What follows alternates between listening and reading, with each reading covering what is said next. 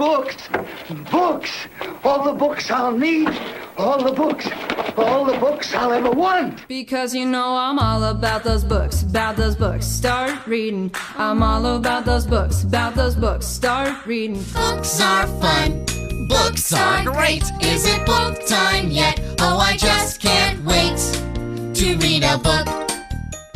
And the best thing, the very best thing of all, is there's time now. There's all the time I need and all the time I want. Time, time, time.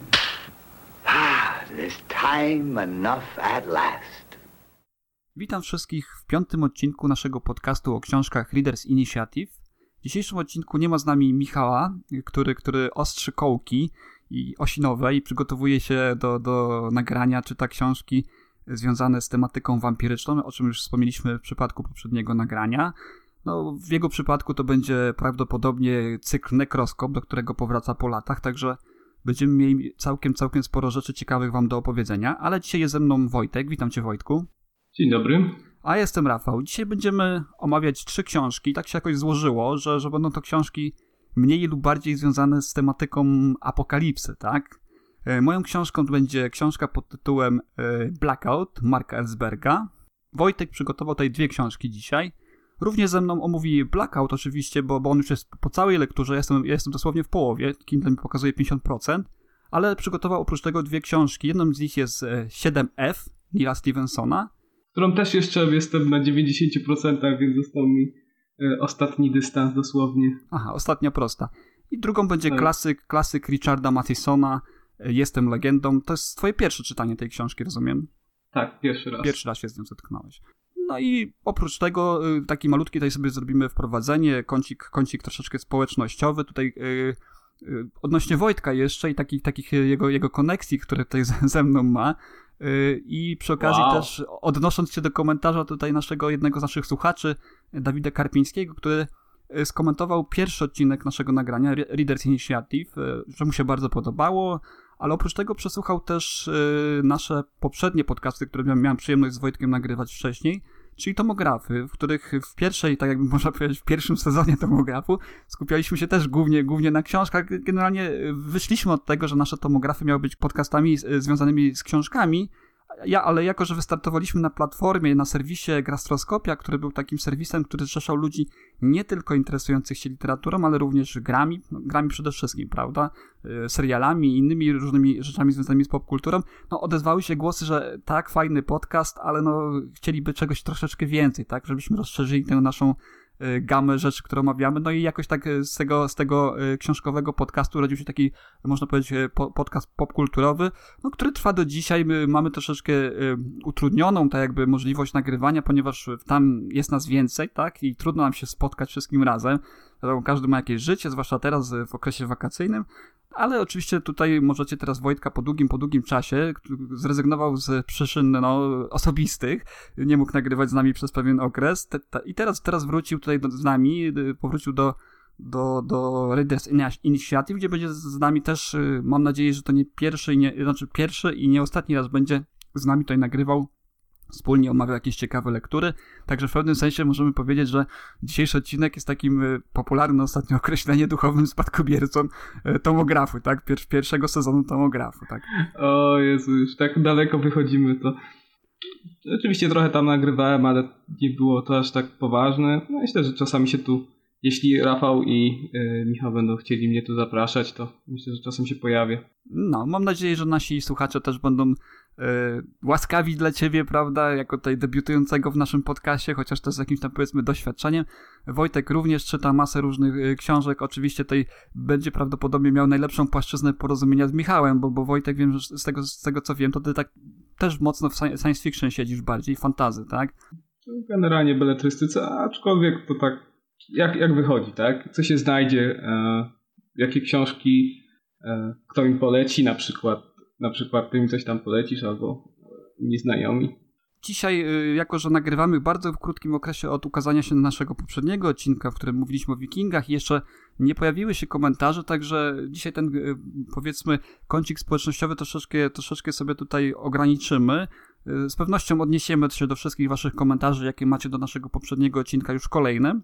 Natomiast ja tutaj chciałbym wy, wyciągnąć brudy pewne, pewnego rodzaju na wierzch. Okazało się, że, że co prawda wy jeszcze, nasi kochani słuchacze, nie, nie skomentowaliście tego odcinka, natomiast Wojtek wczoraj, yy, wczoraj prywatnie napisał do mnie, że ja popełniłem błąd poważny jeden.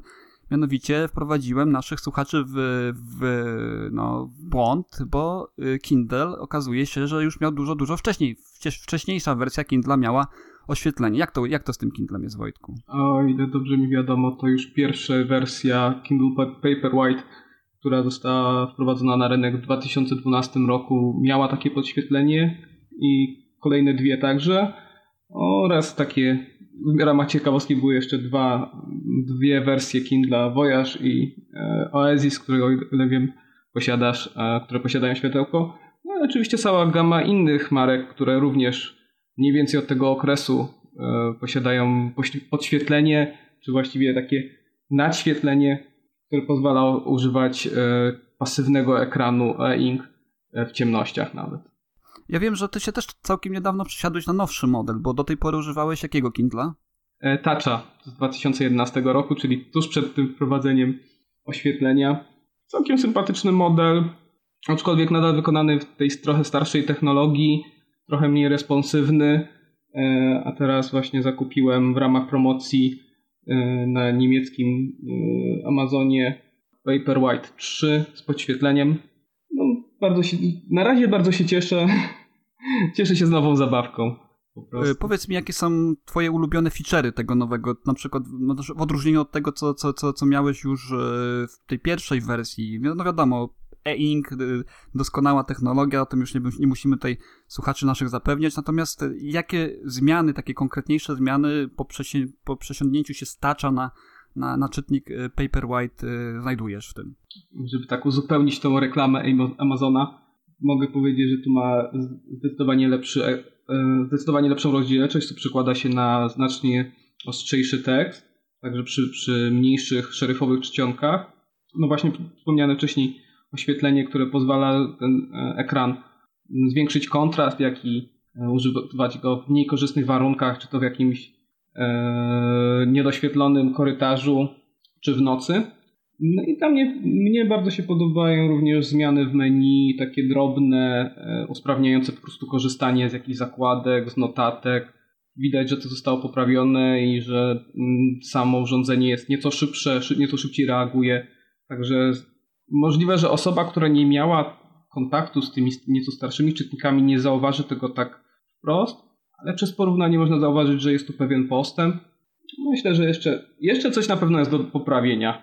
Y, nadal czekamy na pewno na kolorowe ekrany. No widzisz, dla mnie to był y, duży krok, y, kiedy ja się przesiadłem z Kindle Keyboard trójki na, na Oasis. To, to te zmiany jednak były, tak? Zarówno tak jak wspomniałeś o tej rozdzielczości ekranu, one tak powiedzmy gdzieś tam osobno oglądane, to nie robią aż taki, takiego wrażenia, natomiast kiedy się zestawi te dwa czytniki obok siebie, to jednak, tak. jednak widać tę, tę jasność, ten kontrast y, tak, czerni tak. na bieli. No i oczywiście podświetlenie, no wiesz, kiedyś, kiedyś stwierdziłem, że, że jednak w tego rodzaju urządzeniach podświetlenie nie jest potrzebne, natomiast kiedy, wiesz, przychodzą długie jesienne wieczory i chcesz coś wieczorem poczytać sobie, y, kiedy robi się ciemno, Y, na Kindle, no to, no to jest y, moim zdaniem bardzo fajna sprawa, bo to oświetlenie ono nie jest tak inwazyjne, jak, jak, jak jest to w przypadku tabletów, y, do których ktoś może to porównać, prawda? Bo, bo to jest takie oświetlenie, te diody są zamontowane gdzieś tam na obrzeżach ekranu. One nie, one, one, to, nie, to nie jest taki typowy backlight, tylko taki tak, powiedzmy. On, ono się odbija tam. Tak, i, i, to, jest faj, to jest fajna rzecz. Inną fajną rzeczą, taką można powiedzieć pewnego rodzaju banalną wręcz, ale genialną w swojej prostocie, jest licznik czasu który pozostał ci do skończenia rozdziału lub książki. Nie wiem, czy z tego korzystasz? E, znaczy, ta funkcjonalność akurat była już w touchu i dlatego może mój przeskok nie był, był tak duży jak twój, gdzie ja przesiadłem się z dotykowego, również dotykowego czytnika e, z większością jednak funkcji wprowadzonych aż tam do 2014 roku, bo ten czytnik jednak był aktualizowany przez pewien czas praktycznie tak samo jak pierwszy Paperwhite. Także ja nie mhm. miałem może takiego przeskoku, gdzie jak ty z, z bardzo już leciwego jednak keyboarda. Mhm. Dla mnie to był naprawdę duży krok naprzód, chociaż powiem ci, że cieszę się, że właśnie sięgnąłem po Oasis, ponieważ y, z tego co, co, co wiem, to, to Voyage nie miał tych, tych przycisków fizycznych też, tak? co, co ja sobie nie wyobrażam, po prostu mazania po ekranie. On ma jakieś takie naciskowe z tyłu, o ile mi wiadomo. Aha. To nie są pełne przyciski, tylko takie wyczuwające nacisk. Nie miałem tego w ręce, niestety nie mogę zweryfikować.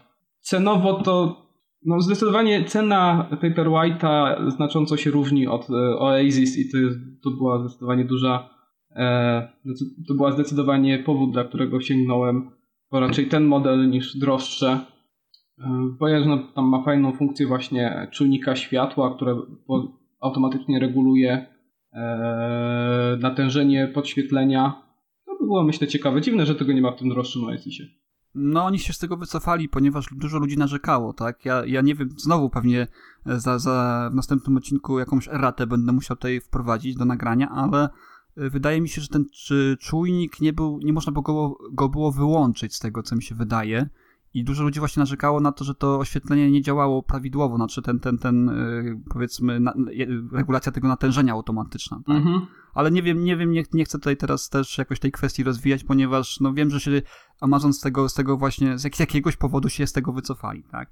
No, wiem, jak to w moim telefonie działa, tak? Więc czasami zdecydowanie wolę go wyłączyć i ustawić sobie ręcznie, ale na co dzień mam włączony automat i po prostu kiedy wychodzę na zewnątrz, on ustawia maksymalne natężenie, żeby było czytelne, a w budynkach ustawia mniejsze, więc mhm. możliwe, że tamten był po prostu jakiejś gorszej jakości i tak nie wyszło im troszeczkę. Albo po no, prostu... Coś im, coś im nie wyszło. E, albo może też mm, flaki po prostu, może samo oprogramowanie nie było przystosowane, żeby odpowiednio szybko reagować. No, to już takie gadka szmatka za bardzo nie w temacie. No, ja, jest, ja jestem w, każ w, każdym razie zadowolony z, z, z, przejścia. No, musiał ten krok kiedyś nastąpić. Y, ja mój czytnik y, keyboard, y, bo miałem dwa keyboardy, jednego tutaj udostępniłem, odstąpiłem naszemu, naszemu wspólnemu znajomemu. Ja ten czytnik nadal mam. Powiem ci, że to jest naprawdę wspaniały model moim zdaniem. On nawet teraz po tych, no ja kupiłem go w 2008 roku on nawet do tej pory trzyma bateria spokojnie 3 tygodnie po jednym naładowaniu. To jest ewenement moim zdaniem, jeżeli chodzi o tego rodzaju urządzenia, czy ogólnie o elektronikę, prawda? Która, która też gdzieś tam polega w dużej kwestii, w dużej materii na, na, na zasilaniu takim powiedzmy, które trzeba ładować i tak dalej, nie? Także dla mnie tego się nie pozbędę, to będzie taki mój, mój artefakt i mam nadzieję, że jeszcze posłuży. Ja go wciąż używam w pracy, bo trochę mi, mi szkoda gdzieś tam, wiesz, Oasis sprawia wrażenie takiej, takiej delikatnego, takiego chucherka, jednak wydaje mi się, że kiedy trzymam keyboarda w ręku, taki solidniejszy się, się wydaje mimo, mimo wszystko, nie?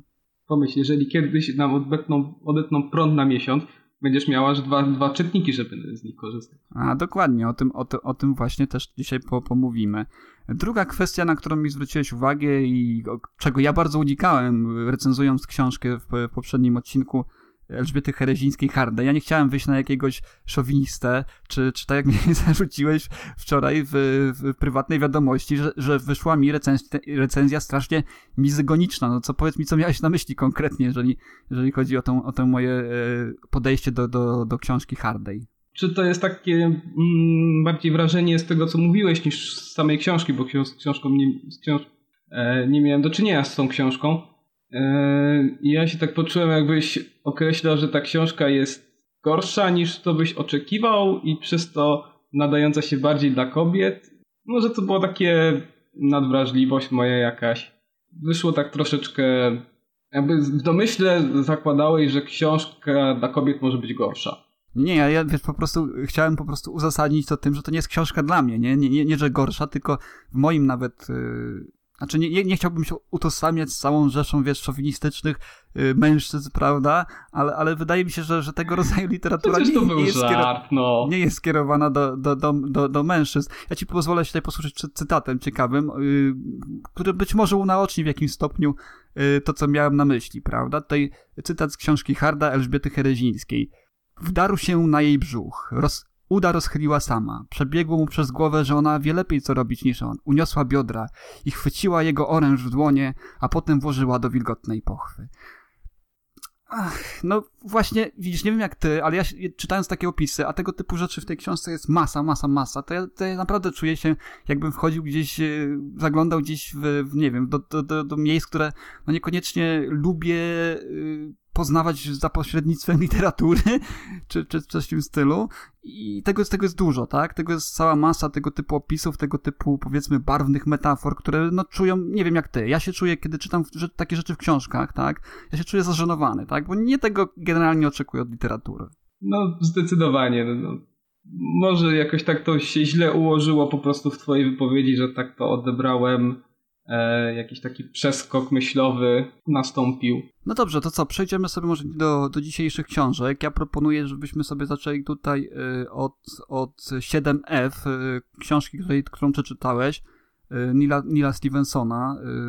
To, jest, to jest science fiction, tak, z tego co rozumiem. To jest taka książka, z którą, jeśli może mieliście styczność z Marsjaninem Weira, dosyć podobna pod tym względem, że przez większość czasu przynajmniej E, autor bardziej rozwija tak lekko, lekko wyprzedza naszą współczesną technologię niż, e, niż jedzie e, pełne science fiction, więc fabuła książki rozpoczyna się od zderzenia tak zwanego agenta z księżycem, co prowadzi do rozłupania go na siedem części. Początkowo zawieszonych wydawałoby się normalnie, statycznie na orbicie, stabilizowanych grawitacją, Natomiast dosyć szybko okazuje się, że e, ten porządek nie utrzyma się długo i kolejne zderzenia mm, e, fragmentów Księżyca prowadzą do powstawania meteorytów, które jak wkrótce okazuje się e, zapoczątkują kamienny deszcz, który po prostu nasili się na, do tego stopnia deszcz meteorytów powstały z odłamków Księżyca, że praktycznie cała Ziemia okaże się niezdatna do zamieszkania. I taki prognozowany wstępny okres to jest 5000 lat, przez który będzie trwał kamienny deszcz. O rany. A powiedz mi, co to jest, co to jest ten agent? To jest jakieś ciało niebieskie, bolid? Y, Książka tego nie określa i nigdy nie zostało to poznane, przynajmniej tak jak na tych 90% jestem, e, nigdy nie zostało to wyjaśnione. Co dokładnie się zdarzyło, jakby tak powiedzieć, ludzkość miała troszeczkę inne zajęcia. E, I głównie takim zajęciem było oczywiście próba przetrwania i stworzenia mm, takich warunków, żeby ludzkość mogła przetrwać. E, takim głównym projektem jest e, rozbudowa ISIS, stacji kosmicznej, obecnie jeszcze na tej samej właściwie co współcześnie, nieco rozbudowanej. Wyposażenie jej w odpowiedni system, odpowiednie systemy, odpowiednie środki, aby mogła przynajmniej początkowo przetrwać. No i ludzkość ma na to mniej więcej dwa lata i ten, pierwszy okres dwóch lat mm, to jest taka jedna trzecia mniej więcej książki. Właśnie to są przygotowania, to jest budowa, rozbudowa, e, więc książka skupia się głównie na naukowcach i astronautach, którzy przebywają w tym czasie w stacji kosmicznej. To jest taka wizja, chcieliśmy dzisiaj porozmawiać o takich apokalipsach różnych. To jest taki będzie motyw wspólny dla wszystkich książek, właśnie mm, książka Stevensona prowadzi taką apokalipsę totalną, gdzie właściwie ledwo zostaje się kamień na kamieniu, a cała ludzkość, yy, nie cała ludzkość, no jakaś tam arka po, po, powstała yy, na orbicie ma przetrwać. No i co ten, powiedz mi jedną rzecz, y, bo będziemy też mówili o Blackoutie i Mark Ellsberg tak y, bardzo, bardzo powiedzmy realistyczny scenariusz przedstawia, tak? Bardzo wchodzi w detale, i, i, i te wszystkie rzeczy ujmuje w taki sposób, że no, nie trudno dać wiary, że tak właśnie mogłyby przebiegać te, te, te sytuacje. Natomiast powiedzmy, jak to jest u Stevensona? Czy, czy on tak bardziej się bawi w takie, powiedzmy, wizjonerstwo dalekiego zasięgu, bez jakichś tam, powiedzmy, wchodzenia w detale, tak? Czy, czy, czy jakichś takich prognoz, y, no, takich czysto technicznych, chociażby prognoz, jakie, jakie, jakie można znaleźć u Marka Ellsberga. E, Ellsberga również czytałem ostatnio. Natomiast y, Stevenson jak mówiłem, to nie jest jakieś dalekie w science fiction. To jest takie za rogiem science fiction, e, gdzie tak naprawdę trzeba by mieć bardzo dobrą wiedzę techniczną, żeby móc powiedzieć, że a tak właściwie to, to nie ma takiej wydajności, a tak właściwie to by było. E, także on bardziej nagina tą współczesną wiedzę, współczesną technikę, żeby ona wytrzymała trochę dłużej, żeby ona była nieco bardziej e, wytrzymała, bardziej efektywna. Także nie ma, przynajmniej przez tą pierwszą i drugą część, on nie wyskakuje za daleko, bo to dzieje się tak naprawdę, nie jest to dokładnie określone, ale tak, tak, taki, tak, taki e, Dziki Strzał to będzie jakieś 5-10 lat w przyszłość od powstania książki. Tak więc technologia jest dosyć współczesna. Widzę, widzę po opisie, że, on tam nawet wybiega do przodu o 5000 lat. To, to, to jest sporo.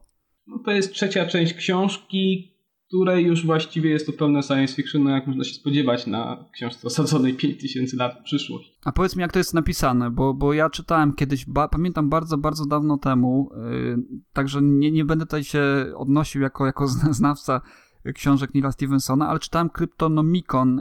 Wiem, że, że się mocno odbiłem od, od, tej, od tej książki. On jest generalnie autorem powszechnie chwalonym. Y, dużo ma w, swoi, w swoim dorobku książek. Też jest chyba, o ile mi pamięć nie zawodzi, też y, bohaterem pewnego skandalu związanego z platformą crowdfundingową. E, e też mi się tak wydaje. Ale, ale nie będziemy... Nie, będziemy... nie wypalił mu projekt i pieniądze poszły, się gdzieś skupiły. Nie będziemy tu teraz w to wnikać, ale powiedz mi, jak to jest stylistycznie napisane, bo nie wiem, nie wiem czy, czy, czy, czy chociaż rzuciłeś okiem na, na problem trzech ciał. Nie, niestety. Nie rzuciłeś. No. Miałem do czynienia z inną książką Stevensona, mianowicie Anatemą. I w porównaniu.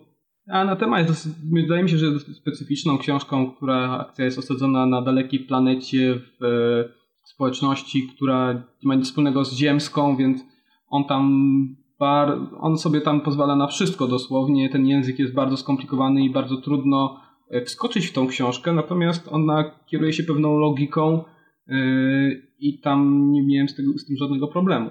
Tutaj, tutaj też mi się nie wydaje, żeby były jakieś e, stylistyczne problemy. W miarę normalnie książka napisana, z tym, że no, ma swoją dawkę elementów takich tłumaczenia, co się dzieje, e, jakichś tam procesów, e, jakichś technologii, schematów operacyjnych, NASA i tak dalej, tego jak ta, ta próżnia działa i tak dalej momentami wydaje mi się, że troszeczkę gubi czyty, czytelnika, e, za bardzo zapędzając się w detale, natomiast nie jest to jakoś strasznie strasznie złe, mi się wydaje. Mhm. Miałem niedawno do czynienia z dużo gorszym przypadkiem zbyt, zbytniego zagłębiania się w szczegóły. Ale tu, tu będziemy się chyba kłócić, troszeczkę polemizować. Natomiast ja wiem, że Michał też ma tę książkę na swoim, na swoim celowniku i z tego, co mówisz, te, te, te analogie do, do chociażby Marsjanina, to to na pewno będzie dla niego dodatkowa zachęta, bo on jest, bo on jest wielkim fanem znaczy, książki. Ona nie jest pod względem formalnym, ona jest analogiczna pod tym względem, że dzieje się w podobnym okresie, czyli teoretycznie za 5 minut, natomiast stylistycznie e, nie mają za wiele ze sobą wspólnego. Maseni ma takie skupienie na jednej postaci, ma narrację pierwszoosobową, ma takie e, wejścia humorystyczne e, i bardzo ma, ma takie, no jest taką książką jednoosobową. No tu, tu mamy zdecydowanie więcej bohaterów, zdecydowanie bardziej rozłożone akcenty, mniej humoru, i bardziej taką klasyczną narrację. Mhm, no właśnie miałem o to zapytać, czy, czy jest podobnie właśnie jak u Wellsberga, że, że, że jest bohater zbiorowy generalnie, nie ma protagonisty, tak? Rozumiem? No, Ellsberg ma protagonistę jednak. Mhm. Ma dosyć wyraźnie zarysowany, znaczy wyraźnie wydzielonego, bo zarysowany to nie jest beznadziejnie. Powiedz mi jeszcze jedno, zanim, zanim, zanim yy, jeszcze spytam cię o podsumowanie tej książki i, czy, i czy, o to, czy polecasz ją ogólnie. Y, powiedz mi, czy ten tytuł, dość taki enigmatyczny, ja, ja miałem problem z jego rozszyfrowaniem dopiero ty mnie naprowadziłeś na to, że należy go czytać 7F, tak?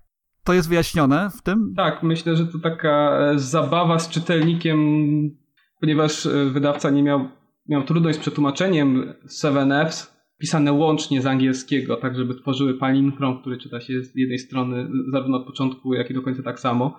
Stworzył taki razem pisane 7EW i też tak na początku nie miałem zielonego pojęcia, co to ma znaczyć. Wytłumaczenie jest niestety troszeczkę spoilerowe, e, tak więc jeżeli ktoś nie czytał i to może sobie przeskoczyć pewnie jakieś 30 sekund czy coś takiego w przyszłość. E, odnosi się on do ostatnich siedmiu kobiet, które e, przetrwały kamienny deszcz i ucieczkę mm. w kosmos. I z których powstaje później, odradza się cała ludzkość po pięciu tysiącach lat. Mm. I to one są później nazywane Ewami. No to ma sens.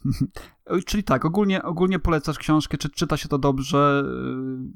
Jak, jak z dynamiką w ogóle w tej książce? To jest takie, takie powiedzmy tylko wizja post, postapokalipsy, czy po prostu też jest jakaś taka powiedzmy jakaś oś, nić fabularna, która gdzieś tam popycha tę akcję do przodu?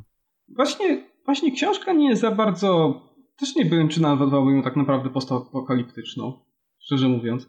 Bo dla mnie te książki postapokaliptyczne powinny być jednak, znaczy powinny być. Przyzwyczaiłem się bardziej do takich książek postapokaliptycznych, przedstawiających tą apokalipsę jednak z perspektywy czasowej. I tutaj ta apokalipsa jest najpierw, najpierw widzimy ją za dwa lata, po, po czym następuje, po, po czym mamy drugą część, o której jeszcze nie mówiłem, czyli bezpośrednio po, y, po rozpoczęciu bombardowania Ziemi, kiedy, y, kiedy astronauci tracą kontakt z Ziemią. W tym momencie mm, jedna trzecia książki jest poświęcona na, na historię tego, jak właśnie w pierwszych miesiącach, pierwszych latach radzą sobie z przetrwaniem w kosmosie, mając bardzo ograniczone środki i bardzo ograniczone możliwości. A co do ogólnej takiej, e, tak więc tej apokalipsy nie widzimy bezpośrednio, bo widzimy ją gdzieś tam z wysokości 400 czy 500 kilometrów nad Ziemią tak naprawdę, a same wydarzenia są takie dosyć obce. Zresztą ciężko sobie większość apokalipsy wyobrazić. Dlatego, dlatego dla mnie to jest taka troszeczkę inna niż na przykład z Drogi, którą pewnie wiele osób słyszało, albo jakieś World War Z, czy inne e, takie bardziej typowe książki. Mm, takiej ogólnej ocenie myślę, że troszeczkę właśnie tracił, e, tracił e, tempo, zwłaszcza w początkowej części, gdzie musiał dużo tłumaczyć zawiłości technicznych, dużo musiał tłumaczyć o przebywaniu w kosmosie, jakichś tam procedur. Tak więc mm, miałbym troszeczkę zastrzeżeń do tego, że ci bohaterowie gdzieś tam się zaplątują. Nie powiedziałbym, że oni są źle nakreśleni, po prostu są oni przytłoczeni tym wszystkim, co się wokół nich dzieje i razem z nimi jest czytelnik, bo dzieje się naprawdę mnóstwo rzeczy, kiedy, kiedy wysyła się setki, tysiące rakiet, buduje całą, całe, całą tak zwaną arkę w chmurze i tych detali jest jednak dosyć dużo. Myślę, że można by to, czy myślę, chciałbym, żeby to było trochę lepiej przedstawione, a wyszło jak wyszło. Ogólnie powiedziałbym, to jest takie to jest dosyć dobra książka. Myślę, że pomysł jest dosyć ciekawy. Chociaż ten ostatni przeskok, przeskok taki, wiesz, 5000 lat, gdzie gubisz bohaterów, który pewnie czasami się zastanawiałeś, co, co by było, gdyby książka, czy seria, czy film w pewnym momencie zgubił swoich bohaterów i przeskoczył na zupełnie innych. Jednak gubisz tą łączność, więc to, że ich się utrzymuje jednak mniej więcej przez większość czasu, większość pozycji utrzymuje tych samych bohaterów, ma jakieś znaczenie, bo tutaj jest naprawdę duży przeskok. To prawie się czyta jak inną książkę już. E, I tutaj powiedziałbym, że e, zatrzęsienie różnych pomysłów technologicznych i czy to biologicznych, czy to, czy to stricte inżynieryjnych jest bardzo duże. I tak, wydaje mi się, że ta część była troszeczkę, przynajmniej na razie jest troszeczkę mniej ciekawa. Że, że zgubiło się po prostu, wiesz, to, to wyczekiwanie, ten punkt kulminacyjny, który już przeszedł po prostu, bo jednak e, większość, większość książki dąży do punktu kulminacyjnego, jakim jest zniszczenie Ziemi, a później jest, kolejnym punktem jest e, taka podróż na inną orbitę. Jeżeli osiągasz ten punkt kulminacyjny jeden, punkt kulminacyjny drugi, szukasz zakończenia, bo tak jesteśmy przyzwyczajeni, że są zbudowane książki, masz punkt kulminacyjny, jest zakończenie. I tak w tym momencie wsiadasz tak trochę na zimno do tego. Ciężko się, ciężko się włączyć już po prostu w tą. Tą ostatnią e, to 5000 lat później. Czyli bez emocji bardzo, tak? E, powiedzmy, jakaś powiedzmy forma, tak. forma, forma przedstawienia scenariusza, powiedzmy, czy jakieś hipotezy na, na temat tego, jak mogłoby e, wyglądać życie po tego rodzaju katastrofie, ale bez jakiejś takiej powiedzmy emocjonalnej więzi z tym, co się dzieje, tak? W tych wydarzeń przedstawionych.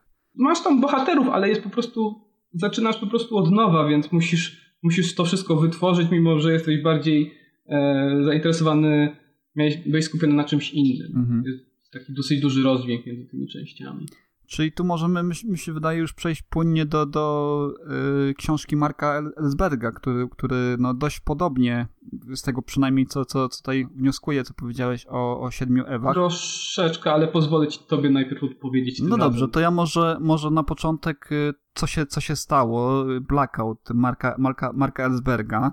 Y, przedstawia taki jakby hipotetyczny scenariusz tego, co by było, gdyby w całej Euro Europie, generalnie w całej Europie, Y, nagle zabrakło prądu, tak? To powiedziałem w poprzednim odcinku, że to, to, że to w wyniku impulsu elektromagnetycznego, gdzieś tam błędnie wyciągnąłem taką inf informację, ale tutaj, tutaj jest przyczyna troszeczkę inna. Ja tutaj nie będę wchodził w detale, bo to, to by był już pewnego rodzaju spoiler, natomiast stopniowo, sukcesywnie w wyniku pewnego działania osób, powiedzmy, ja na etapie książki, której jestem, nie wiem jeszcze, jakie są motywacje tych osób, które, które to robią, przestaje działać, funkcjonować sieć energetyczna w całej Europie. Moim takim największym zaskoczeniem, kiedy, kiedy sięgnąłem po tę książkę y, i zacząłem ją czytać, było to, jak bardzo złożone układy łączą poszczególne kraje, tak?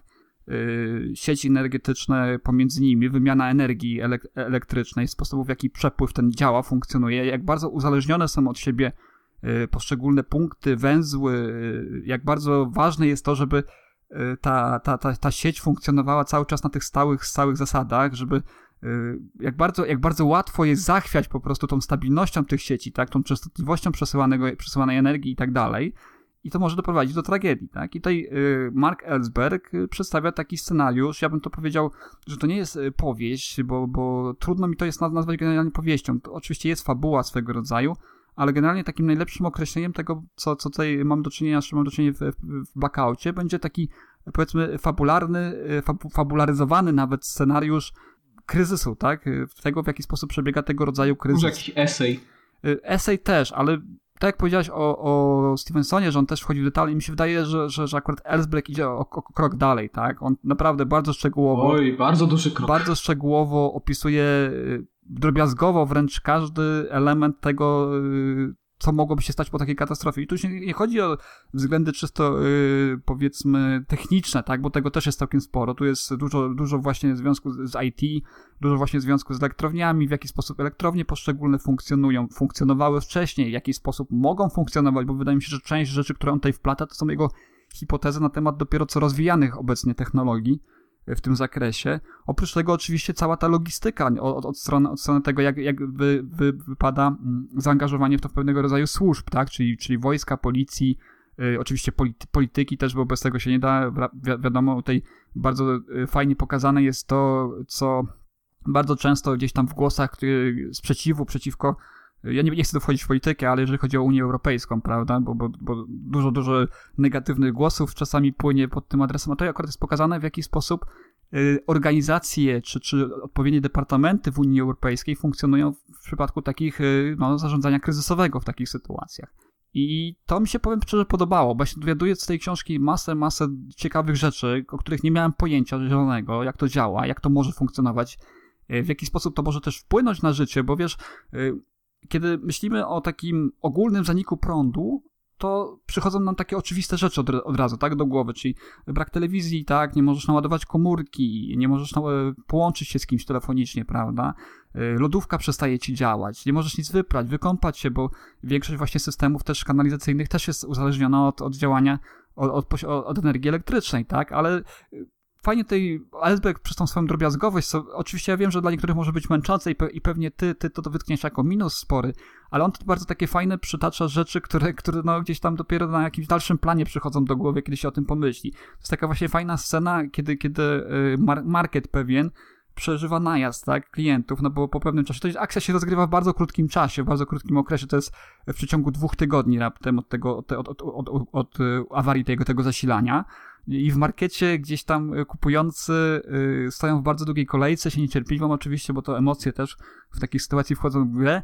I biedna kasjerka musi y, każdy towar, który, który ktoś jej tam kładzie na tej ladzie przy kasie, szukać w zeszycie jego ceny, Yy, i potem podliczać ręcznie wszystko, wszystko to, wiesz, co, co on kupił, tak? Ile musi zapłacić, tak? I są takie rzeczy, wiesz, o których człowiek nie myśli po prostu, bo my już wyszliśmy z założenia, że pewne rzeczy naturalnie są, tak? Idziesz, skanujesz sobie rzecz jakąś tam, powiedzmy, w markecie, przy, przy jakimś tam stanowisku samoobsługowym, czy, czy czymkolwiek i to wszystko działa, tak? Ale teraz, kiedy człowiek sobie pomyśli, jak wiele rzeczy jest właśnie uzależnione od energii elektrycznej, prawda? To, to taka refleksja dość, dość, dość, dość przerażająca jest i właśnie chyba wydaje mi się, że to jest y, główną taką, można powiedzieć, zaletą y, książki Marka Ellsberga, że ta, ten scenariusz, ten scenariusz jest naprawdę realny, tak? To, co on tutaj pisze, to, co on tutaj opisuje, to wszystko się może zdarzyć i, i tutaj y, tego rodzaju właśnie apokalipsa zawsze w literaturze mnie przerażała najbardziej. Teraz może y, trochę twojego zdania. Wiem, że już mi pisałeś prywatnie, że, że jesteś raczej zmęczony tą książką, ale przeczytałeś ją do końca jednak. Problem głównie jest taki, że ta książka jest niesamowicie nadęta. Nadęta w sensie objętościowym e, i składa się takich dwóch części wzajemnie się przeplatających, czyli e, wspomnianego eseju, e, czy, czy, czy, to, czy też scenariusza, e, co się dzieje, jeżeli wyłączymy prąd na dłużej niż kilka godzin, czyli zaczynając od tego, że właśnie nie mamy w domu, nie mamy prądu w pracy, nie mamy prądu w szpitalach, w, w służbie publicznej. Stacje benzynowe nie, nie działają, ma, nie można zatankować, nie? Na stacji, stacja benzynowa nie działa, nie, nie da się zapłacić kartą, nie da się, e, nie, nie ma zasięgu telefonicznego, a więc nie da się skorzystać z telefonu komórkowego, nawet jeżeli jest naładowana bateria, przestaje działać internet, bo po pewnym czasie także e, serwerownie tracą przecież zasilanie, więc, więc e, ten scenariusz jest bardzo realistyczny, no, ale nie jest zbyt pasjonujący niestety. Te części są wielokrotnie powtarzane, wręcz no, są zbyt, zbyt, zbyt wiele razy powtarzane i czuję się, że to za każdym razem musimy przejść tą samą iterację, jak to się robi jeszcze gorzej, jeszcze gorzej i to w tych samych miejscach i to jest zwyczajnie nudne. Druga część tej książki, czy, czy części, którymi są wzajemnie przeplatane, to są e, scenki rodzajowe, typu właśnie ktoś poszedł do marketu, albo jeden z bohaterów e, ma naradę, albo któryś z bohaterów włamuje się przez internet do kogoś tam.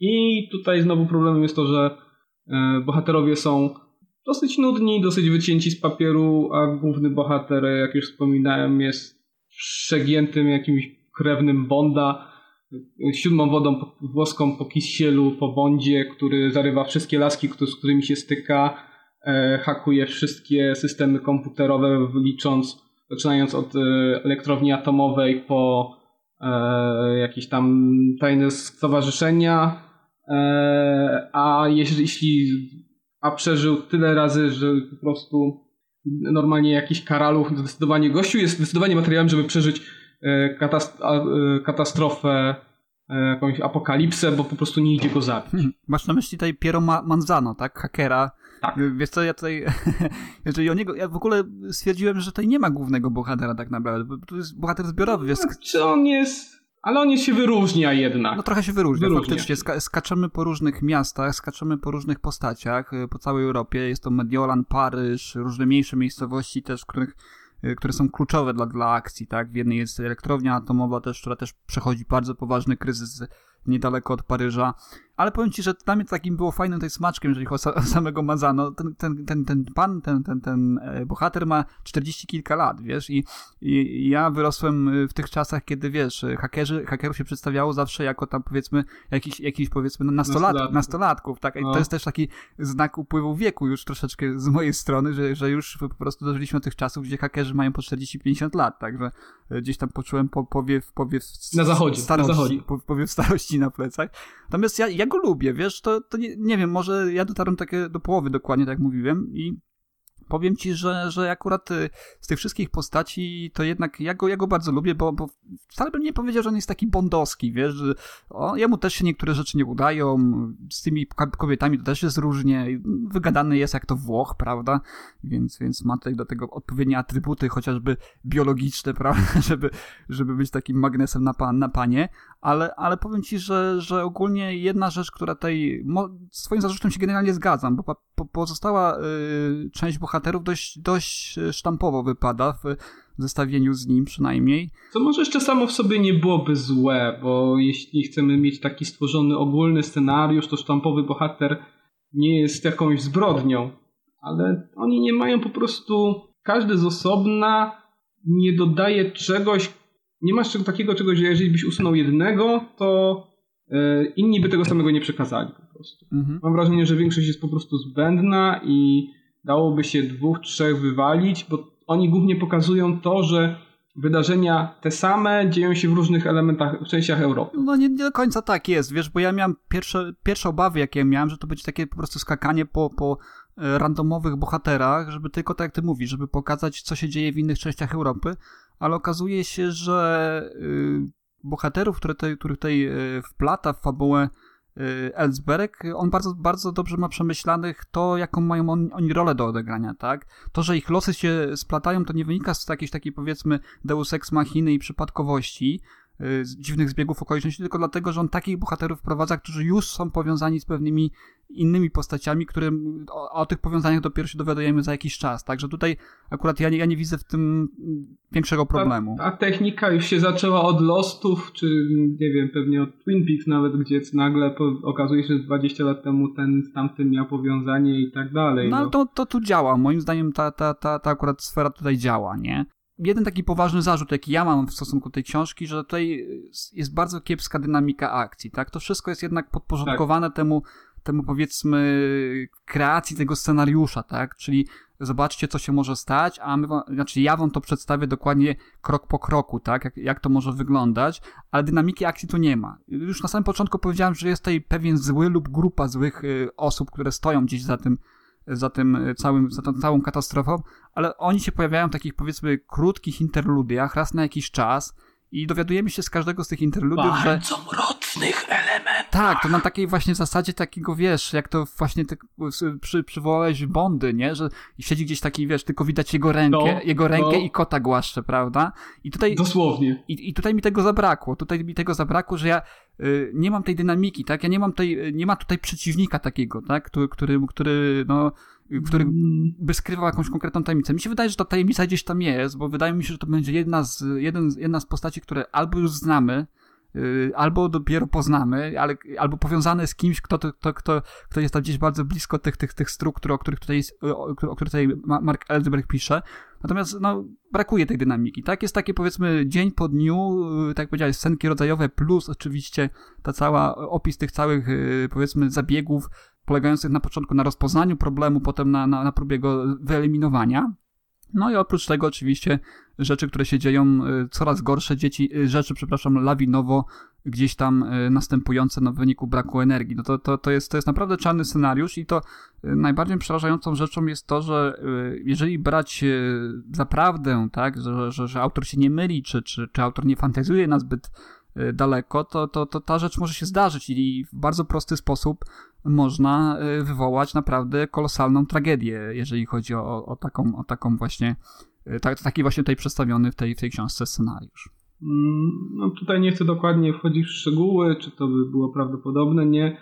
Chciałbym się odnieść do tego, że właśnie problemem jest powtarzalność po prostu, bo mamy jeden rozdział pierwszego czy tam drugiego, pierwszego dnia, w którym mówimy, że szpitalom wystarczy y, paliwa, zapas paliwa na tyle a tyle, tym potem y, tu będziemy mieć problem z tym, potem będzie problem z takimi dostawami i tak dalej, tak to się wylicza, wylicza. Za dwa dni następuje to samo wyliczanie, tylko się numerki zmieniły. Jest to, pos- to postępowanie, jakkolwiek ono istnieje, to ono istnieje gdzieś tam w opowiadaniu przez bohaterów, wyliczenia jakichś kolejnych, kolejnych statystyk, kolejnych danych, a bardzo dużo, dużo czasu pożera powtarzanie po prostu, jak bardzo źle jest ten, a jak będzie jeszcze gorzej Mhm. które wydaje mi się, że w dużej mierze jest zbędne i które powinno wylecieć. I teraz też właśnie to, że bardzo często auto przeskakuje. U niego momentami było tak, że były dwie, trzy strony od jednego bohatera, coś się dzieje równolegle, więc on przeskakuje do, do innego bohatera, znowu na dwie, trzy strony i wraca do tego poprzedniego, znowu przeskakuje do drugiego, wraca do pierwszego i tak po dwie, trzy strony. Po co on to robi? Ale żeby było jeszcze śmieszniej, to później ma rozdziały, w których dzieją się po kolei dwaj bohaterowie i nie rozdziela tego. Ma po prostu jednego bohatera w pewnym momencie przeskakuje do drugiego, nie ma żadnego zaznaczenia tego. No to jest, wiesz, jego, jego sposób na fabułę. To już nie, nie, y, powiem ci, że, że, redakcyjny. że, że ogólnie, ogólnie powiem ci, że ja nie lubię książek, które mają krótkie rozdziały. Mnie, mnie, mnie to irytuje przeważnie w książkach, Mhm. wiesz, bo to jest y, próba y, nadania pewnej dynamiki też, tak, do temu. Zwłaszcza, tak, jak Tak. mamy tutaj książkę właśnie, ona jest obszerna, tak, ona w papierze ma gdzieś 711 chyba stron ma w papierze i tego rodzaju książki wymaga, wymagane jest praktycznie żeby się dobrze synchronizować z tempem akcji, wymagane jest czytanie w bardzo krótkim czasie też, także to nie jest cegła, którą gdzieś tam można, wiesz, przeczytać fragment, odłożyć na 2-3 dni, wrócić do niej, bo, bo po prostu gdzieś tam się to, to rozjeżdża, tak? No, trzeba czytać tak, jak sobie to autor zamierzył, ale powiem ci, że w tym przypadku akurat to się sprawdza, tak? Bo czyta się tę książkę szybko. On się szybko czyta, dużo dialogów jest, akurat jeżeli chodzi o dialogi, to wydaje mi się, że są bardzo dobrze napisane, tutaj nie ma żadnej sztuczności przynajmniej, chociaż te dialogi, które gdzieś tam są, e, rozmowy, które są prowadzone w tych, tych powiedzmy, e, meetingach tych, tych wysoko postawionych gdzieś tam organizacji, czy, czy to w Unii Europejskiej, czy jakiejś tam komisji przy Unii Europejskiej zajmującej się tam specjalnym fragmentem tego, tego powiedzmy tortu, to, to, to, to jednak trochę takim, takim powiedzmy, no, trąciło taką, taką y, sztywnością, no ale może tak to właśnie przebiega, może tak to, to wygląda w tych instytucjach, no, no nie można używać języka zbyt potocznego, prawda, kiedy się rozmawia z jakimś ministrem, czy, czy jakimś powiedzmy premierem, prawda, to akurat nie wiem, nie, nie chcę tego oceniać e, pod tym kątem. Natomiast bohaterowie, y, których tam przedstawia takich, takich zwykłych, powiedzmy, no zwykłych, niezwykłych, bo tutaj powiedzmy zwykłych nie ma bohaterów, każdy, tak jak powiedziałem, ma jakąś rolę do spełnienia, y, każdy gdzieś tam w, do odegrania ma, ma, ma, ma swój kawałek, ale, ale wydaje mi się, że, że to akurat fajnie wypada dzięki temu się czyta do, do, dość bezboleśnie.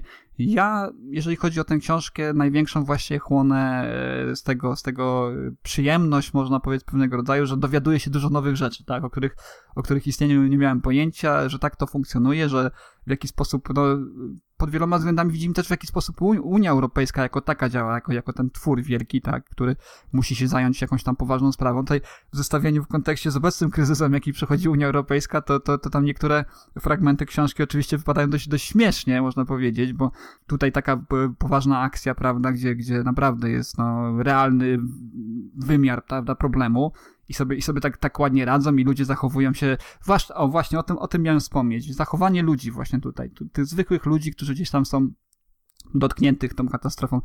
Y, no, można by się było spodziewać, że naturalnym takim powiedzmy procesem będzie jakieś zamieszki, prawda, jakieś kradzieże i, i, tego typu akcje, jakieś rozboje, tak, a tu tego nie ma, no przynajmniej w tych pierwszej, pierwszej połowie, nie wiem, czy, czy to dalej się jakoś inaczej rozwija, kiedyś sytuacja robi się gorsza, a tutaj y, we wszystkich tych krajach, w jakich jest pokazane, że nastąpiła ta katastrofa, no, y, ludzie się zachowują generalnie, to po, poza tam drobnymi, powiedzmy, wyskokami, o których y, autor pisze, że no, zdarzają się, ale oczywiście poza tym to jest duża, duża solidarność i ludzie sobie nawzajem pomagają. No nie ma, nie ma takiego problemu, który wydaje mi się problemem najbardziej realnym, który mógłby wystąpić w, takiej, w takich okolicznościach, prawda? No zdecydowanie. Tylko może to też trochę kwestia kulturowa, zwłaszcza, że autor jest e, Austriakiem. Może, może Austriacy tak mają troszeczkę bardziej e, wyidealizowane pojęcie o świecie, bo u nas to pewnie by tak nie przeszło. Ale z drugiej strony też wydaje mi się, że to jest coś takiego, że jako element jakiegoś tego zaufania publicznego utrzymywałoby się dosyć długo. No tak, możesz mieć rację, bo oni, bo oni bardzo przez długi, długi okres czasu jednak utrzymują opinię publiczną y, w takiej świadomości, że to jest chwilowe, tak, zaburzenie, że to lada, lada dzień, lada, tak. na początku lada godziny, lada dzień zostanie naprawione i nie ujawniają tych faktów, które gdzieś tam się bohaterowie dowiadują, tak. Ale ogólnie, no widzisz, ja, ty jesteś na nie, ja, ja jednak mimo wszystko bym tę książkę polecił i wydaje mi się, że po skończeniu Blackoutu może od razu nie, ale, ale z pewnością sięgnę po kolejne jego książki, bo on jest takim właśnie y, czarnowidzem troszeczkę, jeżeli chodzi o, o, o Marka Ellsberga. Drugi, druga z jego książek to jest Helisa, gdzieś tam poruszająca problem ingerencji y, w strukturę łańcucha genetycznego, DNA, tak, który też może doprowadzić do jakichś powiedzmy tam kryzysów tego rodzaju, czy, czy nawet y, nielegalnego, powiedzmy, klonowania ludzi i tak dalej. No, nie chcę znowu tutaj strzelić jak z tym impulsem elektromagnetycznym, ale, ale coś, coś, coś związanego właśnie z, z klonowaniem, z, z ingerencją właśnie y, w DNA. No i to, to, to trzeba by, wiesz, dłuż, dłuższą rozmowę na temat DNA, to, to jest takie, wiesz... Tak, myślę, że kiedyś Wydaje mi się, że DNA jest tego. takim, i w ogóle GMO jest takim tematem znacznie rozmuchanym, znacznie bardziej bezpieczny niż się ludziom wydaje. No i trzecia jego najnowsza powieść to jest powieść Zero. To, to już też związanego coś z inwigilacją znowu, czyli coś może dla fanów serialu Person of Interest, z tego co wynika z opisu. Także no, Mark Ellsberg sobie przyjął za cel takie roztaczanie przed, przed czytelnikami swoimi e, czarnych scenariuszy. No i powiem szczerze, że w takiej formie, jeżeli traktować tę książkę powiedzmy jako fabularyzowany powiedzmy dokument, to wydaje mi się, że można to bardzo łatwo przyjąć i wybaczyć tej powiedzmy taką pewną powierzchowność, jeżeli chodzi o kreację bohaterów, fabuły, no, dla mnie to jest ciekawe z tego, z tego powodu, że, że ja o tych rzeczach nie miałem zielonego pojęcia. Myślałem, że jak y, nie ma prądu, to znaczy, że w elektrowni wyłączyli albo zwarcie mam w gniazdku, a okazuje się, że, są, że jest masa, masa innych czynników, które to mogą doprowadzić do, w bardzo, w bardzo prosty sposób, jak się okazuje według tej książki, doprowadzić do, do, do globalnej katastrofy. No może nie globalnej, ale ale powiedzmy kontynentalnej. Także ja polecam. Znaczy, to ja to długo nie wyjaśnię właściwie, dlaczego tego prądu nie ma. To jest taka zagadka po prostu. Elektrownie nie działają i, i większość czasu mm, to taki główny temat właściwie tego. Mhm. No to co, przechodzimy do ostatniej chyba z dzisiejszych no. książek, y, też Apokalipsa, tylko że tutaj mamy już element y, fantastyczny wplecony w, w akcję, czyli y, Jestem legendą Richarda Mattisona, o której powiedziałeś, że, że przeczytałeś się po raz pierwszy. To jest książka, która chyba w oryginale ukazała się w którym roku? W 50 któryś roku chyba, tak? 50 któryś. Mhm. W każdym razie Richard Mattison, ja tutaj powiem z mojego poletka, to jest jeden z powiedzmy z najbardziej znanych, z najbardziej uznanych yy, pisarzy. Yy, jest też scenarzystą yy, z serialu Strefa Mroku, między innymi oryginalnej Roda Sterlinga, gdzie jego odcinki zawsze się cechowały takim naprawdę wysokim poziomem, jeżeli chodzi o, o warstwę fabularną i powiedz mi, no jak to odnajdujesz tą jego twórczość? Bo jego, jego ogólnie, jeżeli chodzi o polskie wydania, to jest bardzo mało. On się pojawia w jakichś zbiorach opowiadań tam, gdzie się jedno czy dwa jego opowiadanka, ale on nie był wydawany jakiś powiedzmy jego antologię z całością jego twórczości, nad czym ja ogólnie ubolewam, jeżeli chodzi o twórców Strefy Mroku, bo oni bardzo byli dobrymi pisarzami science fiction i, i fantazy. Niestety nie pojawiają się ani Charles Beaumont, ani, ani oczywiście George Clayton Johnson. No i tutaj trzecim z tej, tej, tej powiedzmy wielkiej trójcy to jest właśnie Richard Matheson który jest polskim czytelnikom głównie, o ile nie jedynie znany z tego, że napisał e, później sfilmowaną książkę Jestem legendą, tak? Oj, no niestety ci nie powiem, bo jest, należy właśnie do tych niedoinformowanych osób, które zdecydowanie za mało słyszały o, tej, o tym e, autorze. Więc e, to był mój pierwszy, jak na razie ostatni kontakt z jego twórczością. Więc nie wiem za bardzo, co tam się jeszcze jego ukazywało. Mhm. A, samo, a samo Jestem legendą? Sama jestem legendą bardzo mnie bardzo pozytywnie mnie ta książka zaskoczyła. E, jeśli ktoś oglądał potworny film z 2007 roku z Willem Smithem o tym samym tytule, nie ma za wiele z nim wspólnego tak naprawdę. Jest ten pierwszy pół godziny, o ile dobrze pamiętam chyba. W filmie to mieliśmy e, naukowca, który zmagał się z całą tą epidemią. Matthewson osadził swojego bohatera jako zwykłego pracownika fabryki, e, który ma żonę, ma córkę, ale mieszka gdzieś tam, nie wiadomo na jakimś wygwizdowie, w ogóle pracuje w fabryce, dojeżdża wraz ze znajomym. Całość osadzona jest w latach 70., e, a więc 20 lat do przodu. E, I ten główny bohater e, jest te, też jest jedynym przetrwa, jedyną osobą, która przetrwała plaga, plagę mm, czy nieznany wirus, który zaraził całą ludzkość, przemieniając ich książce zdecydowanie bardziej są to e, jasno określone, że są to wampiry. W filmie były to takie stwory vampiro, zombie, coś tam. Nie bardzo widziałem, bo była straszna pikseloza. I zdecydowanie tutaj jest to podzielone też, że bardzo się skup... Większość książki to jest właśnie przetrwanie e, głównego bohatera w świecie, gdzie e, nie ma żadnych innych ludzi, gdzie wszystko jest wyludnione, jedynie nocami widzi jakieś tam zniekształcone sylwetki e, próbujące go wywa wy wywabić z, z, ukrycia. Dla mnie taką najciekawszą rzeczą było to, e, że Matyson nie, ba nie bał się mm, nie bał się wprowadzić taki element strony seksualnej, bo główny A to jest bohater... 1954 rok, przypomnijmy książka, tak? Która wyprzedzała, wyprzedzała jeszcze tak, ten okres, a, kiedy, dopiero, kiedy... A, a dzisiaj, dzisiaj taki te, temat, że główny bohater ma problem z tym, że kiedy nocą siedzi w swoim domu, na zewnątrz grasują e, wampirki, które rozbierają się na jego oczach i próbują go wabić do jakiegoś stosunku seksualnego. Mhm. I on musi się z tym, on musi się z tym zmagać. Dla mnie to było niesamowite zaskoczenie. E, myślę, że coś takiego życiowego jednocześnie i bardzo rozsądnego, no. myślę jednak, że coś no troszeczkę ostro, ale jednak coś tam do pomyślenia. A jest generalnie książka właśnie spodobała mi się, że bohater ma taki bardzo, bardzo szeroki zakres e, stanów. To znaczy, że czasami jest właśnie tam strasznie przygnębiony, gdzie przypomina sobie swoje życie poprzednie, a czasami po prostu się zbiera w sobie. I to jest bardzo dobrze pokazane różne stany psychologiczne bohatera, który, z którym można się jakoś identyfikować, można go zrozumieć. Można dobrze się wczuć w tą książkę, w jego, jego mhm. sytuację. Ja pamiętam, ja czytałem też tę książkę i mi się bardzo podobał styl Mattisona i tej y, dzisiaj, ona czytana dzisiaj, ona może troszeczkę pewną taką powiedzmy wtórnością razić, tak, bo to mieliśmy już teraz, prawda, spopularyzowane zwłaszcza przez kino, Y, wątek właśnie takiej zombie apokalipsy. Oczywiście u, u Mattisona to, to, to nie jest zombie apokalipsy, tylko vampiro apokalipsa. W ogóle, co ciekawe, o ile mi pamięć nie zawodzi, to tam y, te, te, te wampiry, mimo tego, że one były tak jakby przemiana nastąpiła wskutek jakiejś powiedzmy nieznanej, nieznanego wirusa, ale one też bały się takich klasycznych y, elementów, powiedzmy, z, których, z którymi się zazwyczaj z wampirami walczy, tak? Czyli czostku, krzyża, tak? Tego typu, mm. tego typu, powiedzmy, te elementy, które gdzieś tam funkcjonują w mitologii, jeżeli chodzi o wampiry, no gdzieś też te, te, te wampiry odstraszały do pewnego stopnia. Ja nie, nie chcę tutaj za bardzo wnikać, y, kim się te wampiry okazują. On chciał je tak trochę bardziej e, unaukowić. On chciał stworzyć te wampiry takie naukowe, oparte na, e, na bakteriach, na mm, zarazkach. Wychodzi to w miarę zgrabnie, jak na lata 50., to tutaj nie, nie mogę się przyczepić czy to, że jest już trochę wtórna ta książka?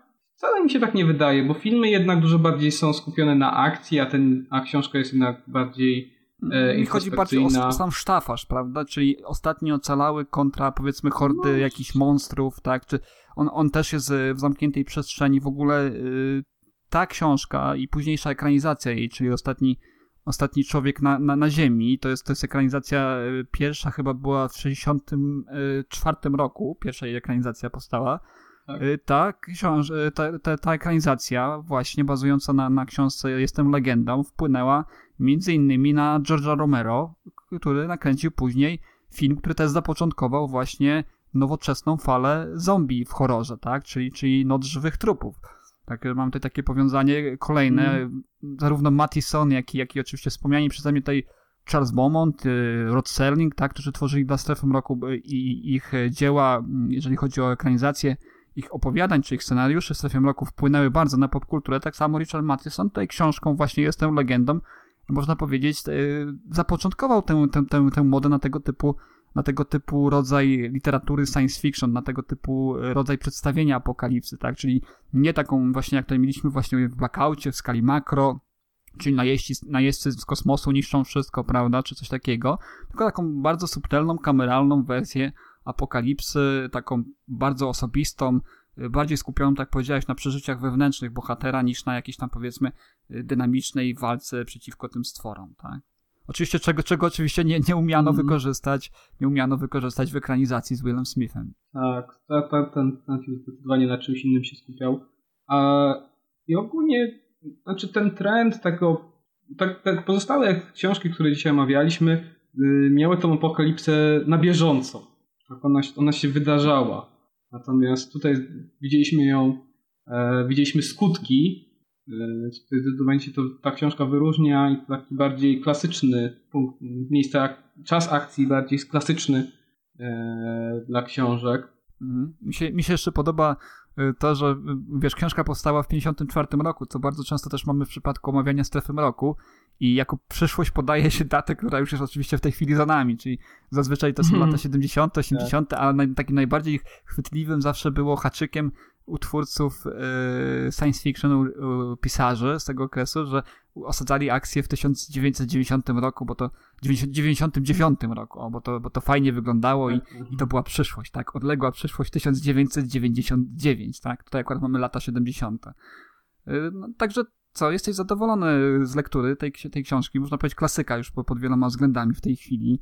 Y, który, który no, wydaje mi się, że raczej nie jest tak, tak dobrze znany polskiemu czytelnikowi. Jako gdzieś tam... A, gdzieś tam się chyba przez te też e, adaptacje filmowe, które e, raczej takie nie, niezbyt dobre wrażenie po sobie zostawiły. Jeszcze chciałem jedno powiedzieć na temat tej książki.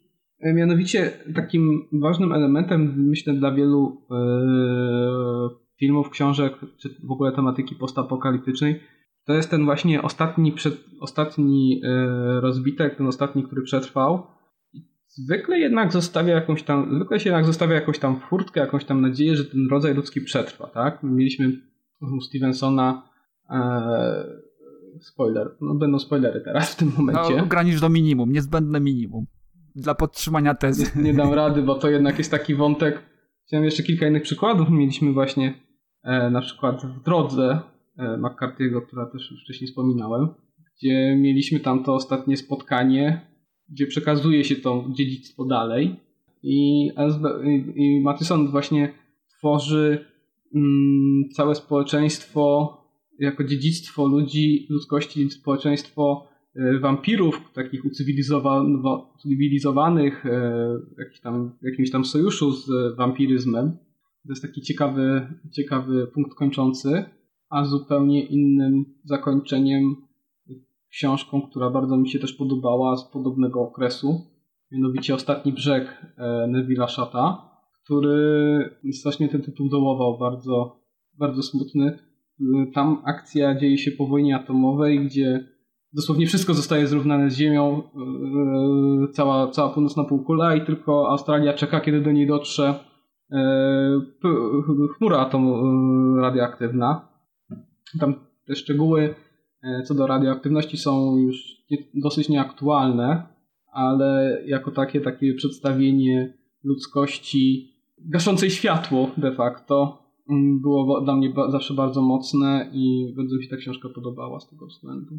Że gdzieś, ta, gdzieś tej, tej furt, tutaj już nie ma żadnej furtki po prostu. Tutaj już nic nie zostało. Może kiedyś jakiś obcy będzie odkrywał tylko. To jest naj, najlepszy, naj, najlepsza, największa nadzieja, na jaką możemy mhm. liczyć. No ja tutaj jeszcze też odnośnie właśnie Blackoutu chciałbym polecić e, książkę, którą też już bardzo dawno temu czytałem, ale bardzo mile ją wspominam to jest Sekundę za późno Williama Erforszczena. To, to jest y, książka, która właśnie wyko wykorzystują w niej ci źli, wykorzystują właśnie ten, ten słynny impuls elektromagnetyczny, no i tutaj już nie ma zmiłuj się, bo o ile właśnie w blackoutie te wyłączenia prądu postępują stopniowo, tak, to nie jest tak, że nagle nie ma wszędzie prądu, niektórzy mają, niektórzy nie mają, prawda, niektórzy w, dopiero po jakimś czasie tracą to zasilanie, a tutaj wiadomo, jeżeli uderzy impuls elektromagnetyczny, to nie tylko Y, pozbawia energii elektrycznej, o ile mnie nie, się nie mylę, ale również niszczy urządzenia, tak, w fizyczny sposób. Tak, smażą się wszystkie opony. Właśnie. I tutaj mamy taką właśnie y, podobną sytuację jak w Blackoutie, tylko że dużo bardziej y, ten pierwiastek ludzki jest tutaj, tak jak powiedziałeś o Jestem legendą, tu jest akcja skupia się właśnie na przedstawieniu y, jednego bohatera protagonisty, który gdzieś tam próbuje uratować właśnie y, siebie, swoją rodzinę i cała akcja jest y, gdzieś tam ograniczona do małej przestrzeni, małego amerykańskiego miasteczka, które jakoś sobie musi w tej sytuacji, tej apokalipsy spełnionej y, radzić.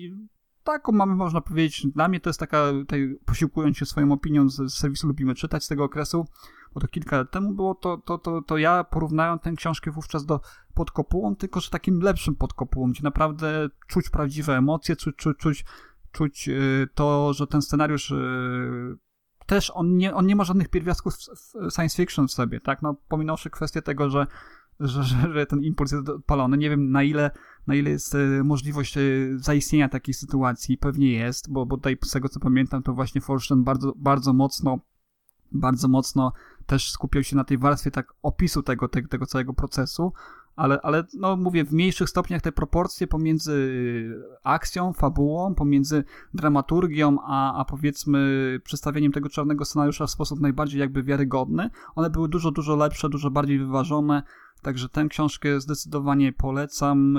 Jeżeli, tak jak na przykład tej Wojtek, uważacie, że, że, że taka książka jak Blackout może być męcząca tym natłokiem tych informacji, procedur, i wszelkiego rodzaju y, działań podjętych przez, przez różnego rodzaju urzędu, urzędy, prawda, czy, czy służby, to to akurat sekundę, y, sekundę za późno jest taką książką, która na pewno związaną z tą tematyką będzie dla was y, podobną, ale też większy, więcej, więcej emocji, więcej emocji wam na pewno, na pewno dostarczy.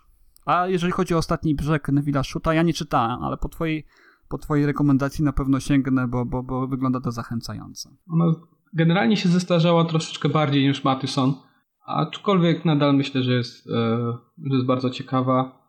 Ona ma taki bardziej... Mm, na, ze względu na to, że tam nie ma jednego bohatera, tylko jednak jest ta społeczność przedstawiona, jakaś tam grupa, więc e, widzimy jakąś tam bardziej przełożenie tego, jak, e, jak, jak, jak ludzie zachowywali się w latach 50. może.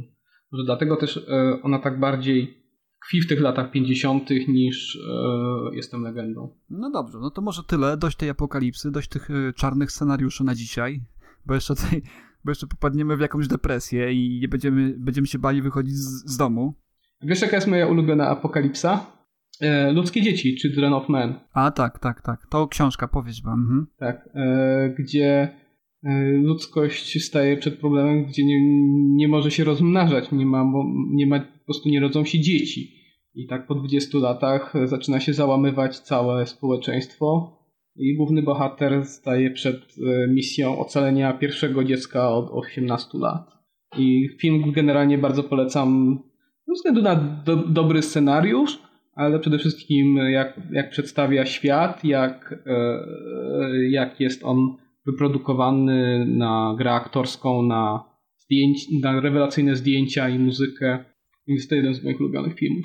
No dobrze, to mamy za sobą już e, powiedzmy, nie planowaliśmy tego w sumie, ale jakoś tam tak nam się złożyło, że wyszła apokalipsa. Ja przed, przed tym, jak mi powiedziałeś, że, że 7F y, to też jest pewnego rodzaju książka apokaliptyczna, to też o tym nie wiedziałem, a jakoś tak się złożyło, dzisiaj roztaczamy tutaj czarne wizje i zapraszamy do, zapoznania się z, z nimi naszych słuchaczy, ale już tak y, kończąc to tradycyjnie na, na, na samym końcu zawsze y, rekomendujemy lub, lub wspominamy o książkach, które, które aktualnie czytamy lub w najbliższym czasie mamy przeczytać. Także Powiedz nam, e, co, co, co ciekawego u ciebie na celowniku jest po, po skończeniu 7F? To jest bardzo dobre pytanie.